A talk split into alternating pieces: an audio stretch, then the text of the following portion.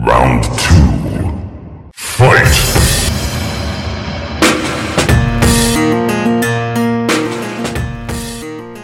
Socialism, Part 4. But Jesus fed the poor. Another typical argument you will hear from those who believe the Bible promotes socialism is the fact that Jesus fed the poor. And within the Gospels, we see that he did, in fact, feed the poor. See, they all ate till they were satisfied.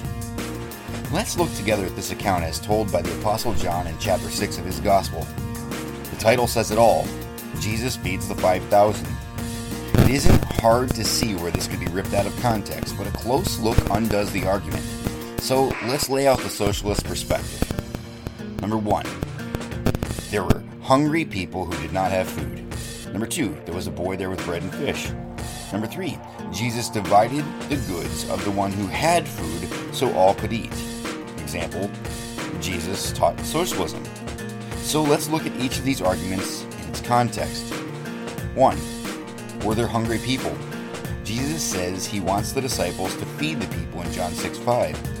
So we do know that there is a crowd that Jesus wants to feed. Number two, there was a boy that had bread and fish. Is this true? Yes, verse 9 says there was a boy with five loaves and two fish.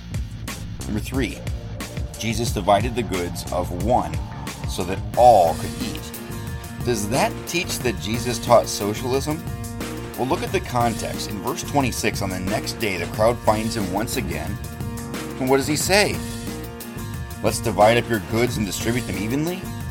Time for you to understand the great moral impact of socialism? No. He says, Truly, truly, I say to you, you are seeking me not because you saw signs, but because you ate your fill of the loaves. John 6 27. He didn't teach them that they ought to share all their goods to make sure all had equal. He taught them that He is the bread of life. The feeding of the 5,000 wasn't to teach them to be equitable, but that He's God. Don't let yourself be duped by people with an agenda. The model of socialism is not supported by the Bible, period. It always has and always will lead to tyranny.